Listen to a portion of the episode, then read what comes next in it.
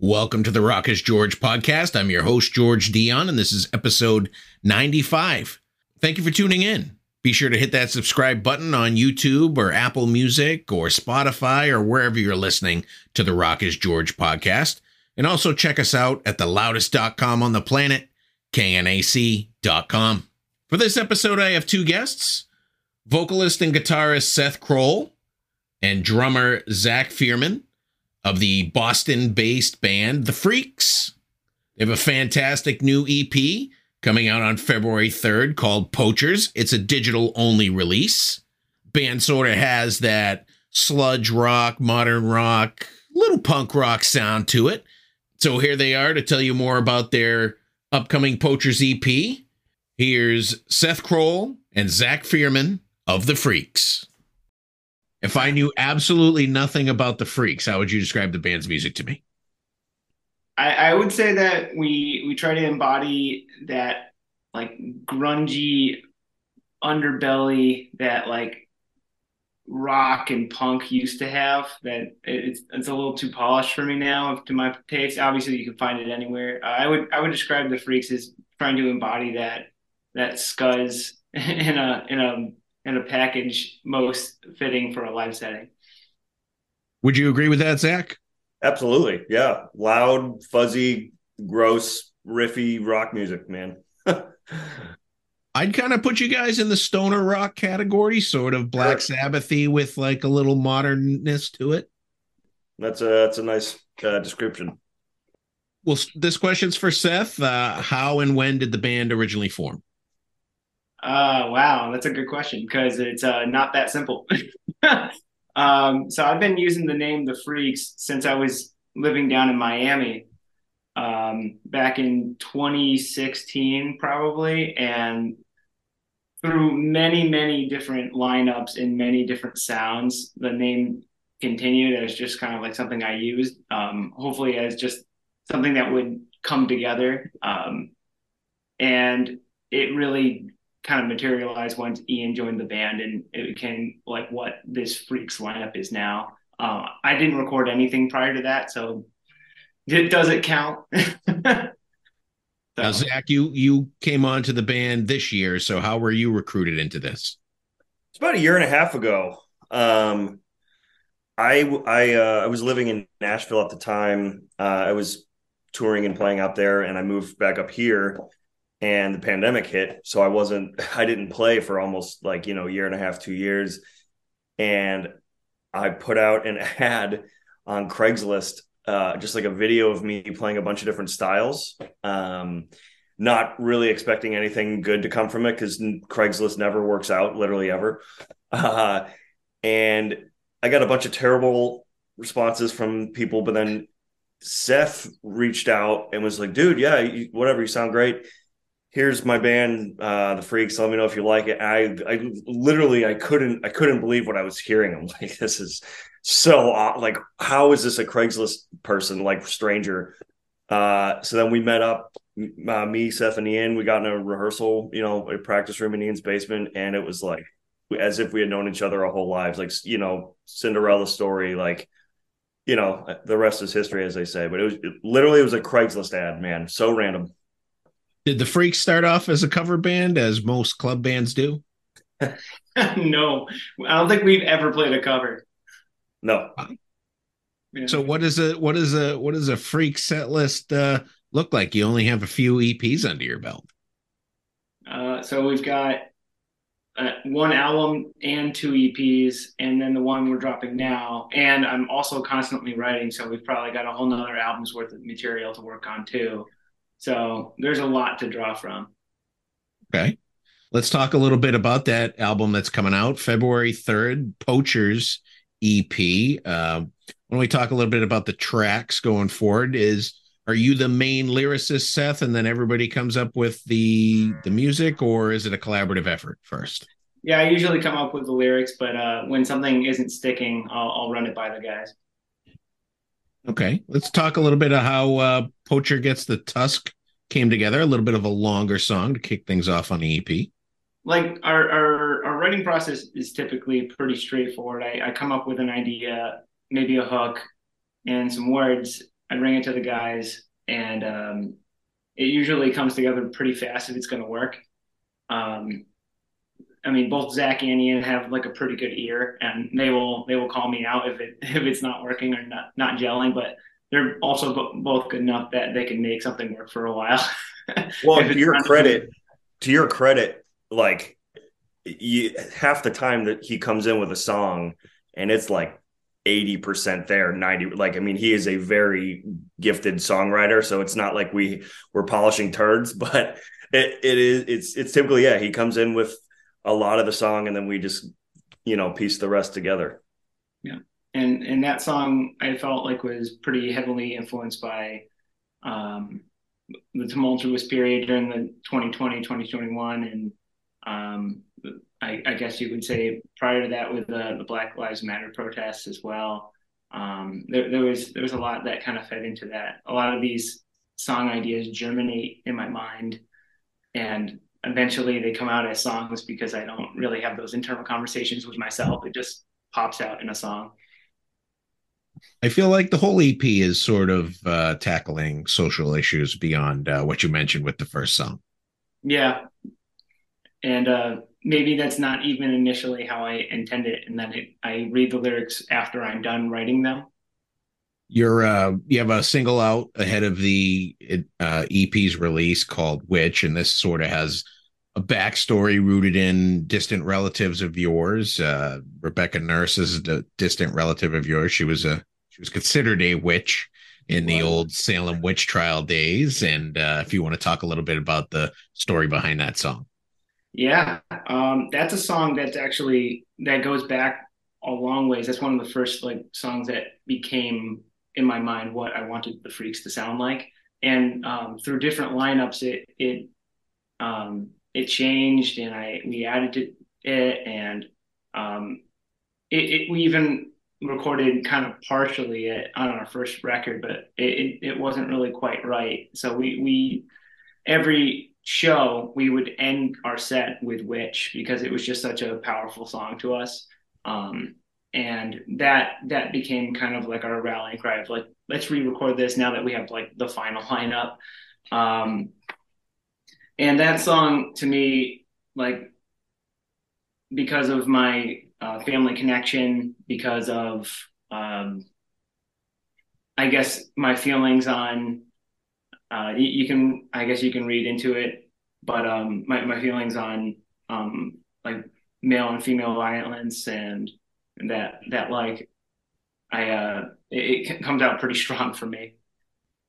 Absolutely. Uh, Zack, as a drummer, going into a song like this is kind of kind of deep. Uh, how do you approach something like that? Does does Seth kind of give you how to play it, or do you just kind of feel the song when he presents it to you? It's a little bit of both. Seth is actually he plays drums as well, which is nice. We can speak like drummies to each other, like take it up, but like give me, you know, do that. Uh, but for the most part, it is I, I just kind of play what I feel, get some feedback from them. But both Seth and Ian groove very hard uh, so it makes my job a lot easier to just they already have a really well defined sense of time and rhythm so i can just kind of easily pick up on what i think it's supposed to sound like and then we just go from there and seth's really verbal like hey i like that don't do that that was cool same with ian like you know nice job but don't do that like that kind of stuff uh, using the word single for music release seems kind of passe but do you have another song that you're gonna release as a single or video going forward? Yeah, we have uh, Poacher Gets the Tusk, uh, the, the first song on the EP coming. That we're gonna drop that as well this Friday. Um, yeah, and we have a music video which we shot for it, which is way beyond better than what we're deserving of. Um, and that should be coming out in the next two weeks. So for this video, did you get like a professional film crew and have them do it? We did, but by accident. my uh, my friend, he, he started out as just the, my my uh, wife, who's a Boston Marathon runner. Uh, one of her running partners, his name is Colby. He's the nicest guy. Um, made a mention in passing. Oh, I make music videos, and uh, come to find out that he is far too humble. Uh, he has access to hundred thousand dollar cameras through his work, and way too many nice friends who wanted to spend two days in a row without getting paid and eating pizza in a dark warehouse basement. Yeah, it, and it, it, Zack, you can kind of more attest to the technical s- scope of this, but yeah, yeah, they're very very talented videographers and, and DPs, and it you know the edits we've seen, we're all like, I, I can't believe we're in this music. Like it looks like something you would see on like MTV or something. We're like, wow, this is it came out really well. Like we can't wait to share it with everyone. Did you just film the one video, or did you do like a couple at one time since you had this uh, person at your disposal? just the one so far. Um, but you know, all of our eggs in one basket. I think it'll be worth it. um, but it won't. It'll be the first of many. All right, let's talk a little bit about the song "Power Trip" and what's kind of the meaning behind that song. Um, that's again kind of more about police brutality um, and a fascination with authoritarianism uh, and basically uh, I guess it, it's a uh, the message and it's a protest on that on that ideology. As simple as I can go. If I were to read it in front of me, I could probably divulge more insight, but that's that's what I got off the top of my head. Well, to get more insight, people just need to listen to the EP, right? You know, that's a, probably a pretty good suggestion. Good start. well, let's talk a little bit about sludge rats then. I have a background in environmental science and uh, in um, in gasoline cleanup uh, in soil and groundwater, um, and that song is about basically the the largest victims of environmental pollution, uh, which is oftentimes uh, people of color and uh, poorer neighborhoods in general. That song is basically about them kind of uh, giving a shining a light on that and also maybe a, a rise to uh, to fight against that kind of pollution, that kind of uh, inequity. So, has the Freqs always been sort of this um, politically important cause kind of group when it comes to your lyrics? Um, maybe only uh, subtly, and I don't think anybody's noticed until now. Maybe. okay, fair enough. Um, the only song we haven't talked about is Chase Fire Caught Smoke. Maybe, you know, forest fires out in California or something like that. Is that is that where that was going? No, this song is a little more straightforward. I, am a big fan of like horror films and and uh, I, it was kind of setting this creepy scene um, of uh, somebody stalking another, but then they find out through um, through out the song, I guess by the end they find out that they're actually um, fairly meaningless without that person's attention. Um, have, have, you ever uh, listened to the song "Cactus" by the Pixies? No, well, I'd highly recommend it. it, it. It's kind of a riff on that idea. Okay, I'm terrible at interpreting songs, so I just like the grooves and I like kind of like the way that it all comes out. I'm one of those guys. Sometimes I'll get deep into it, but I don't really have the time to philosophize sometimes. Well, I, I, sincerely hope that you can enjoy it on a surface level. that would be doing the job first and, first and foremost, right? Exactly. Did you guys produce the EP yourself, or did you work with a producer? We uh, we had Alex, man. He's uh the head engineer at the Bridge Sound and Stage in Cambridge. Um, produced it. I mean, we, we you know produce is a relative term, but yes, I mean he was the engineer, the recording engineer, mixing engineer, mastering engineer, kind of like, you know, the fifth Beatle for us in a lot of like, hey, how do we, what do we do here? And he's like, try this. And we're like, brilliant. You know, he's, he's a very talented engineer and producer. Yeah, definitely. Have you worked with him before on past releases? Yeah, the last two EPs we worked with him. All right. Uh, why why take the EP route instead of uh, releasing a full album? Uh, so we can release faster, more often, um, and so that the freshest ideas are out faster. So we're thinking about doing an LP though. Hope maybe the next one would be cool if we could do an actual full length. I, I would like that. Definitely. Seth's got more than enough material already, so there's a good chance it will be. So I hear you on the EP as far as getting the music out faster. Are you guys doing a physical product for this EP? This time we're not. Uh, it's the first time we've tried not doing that. and we'll see how that works. Um, you know, I, I, think a lot of people, you know, they they buy the tapes, they buy the CDs, um, but how often do they actually listen to it? Most times, I mean, rarely, especially the tapes. Yeah, um, they they want to. I feel like especially now when everybody listens for the most part on streaming, like you go and see a band and like you have tapes, you have a CD, whatever.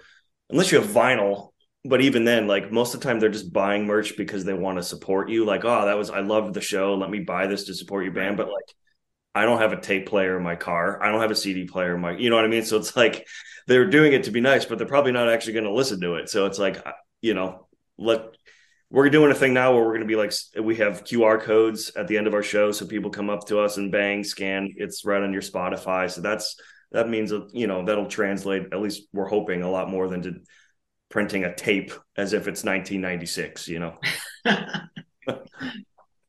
so if someone were to go to a show and they wanted something physical related to the band, would you have T-shirts in in lieu of actual physical music product? Yep yeah, we got plenty of t-shirts, um, and we're working on more merch from there. You have a couple of local dates coming up. You have one on the 14th, which isn't that far away in Cambridge at the Cantab Lounge, and this is to kind of promote that single release you talked yep. about earlier. Uh, what can people expect kind of at this show? It's going to be an excellent show because we've got Zip Tie Handcuffs, which is a band that we've really enjoyed from this area for a long time. Um, somehow we coaxed them into joining. um, and a couple of our other friends uh, in Wicked Dead and Black Hatch. It's, it's just going to be a really fun night. Um, we are going to be playing the the whole EP front to back as well. In order. Yeah. Have you played with these bands before? Zip Tie Handcuffs, Wicked Dead, or Black Hatch?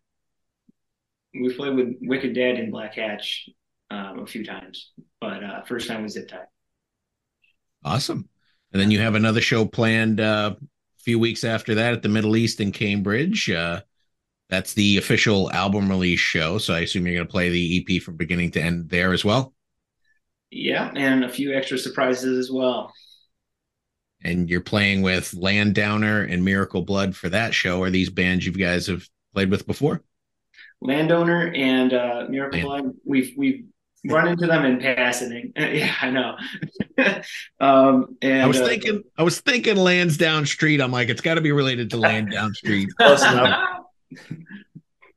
yeah, um, we, we haven't played with either of them, but uh, we're good friends with both of them for different reasons. So it's a, it's kind of like a nice getting the chance to finally play this, share this bill with them the Boston and outside of Boston area musicians all pretty much know each other, and it's kind of like a community to help support each other. Correct? Absolutely. I hope so. Yeah, that's that's the intent. Are you just going to stay that that local, or are you guys going to tour around the state or New England, or do you have aspirations to go further? I've uh, I I toured for a long time, um, doing things, and now I have a, a wife and kids, soon to have two kids. Ian's got three kids. So they're they're Seth and Ian are always more like, come on, man, let's let's go out there. And I'm like, mm, I'm all set, but I, we we will we'll be playing in New like you know we Seth's from Western Mass. We're gonna play out there more. We're gonna be playing in Rhode Island. You know, regional, I would say. Yeah, we got we got a lot of inroads to build first. I think. Right you guys release are releasing this music independently. You don't have a label, correct? Correct. Not yet. Yeah.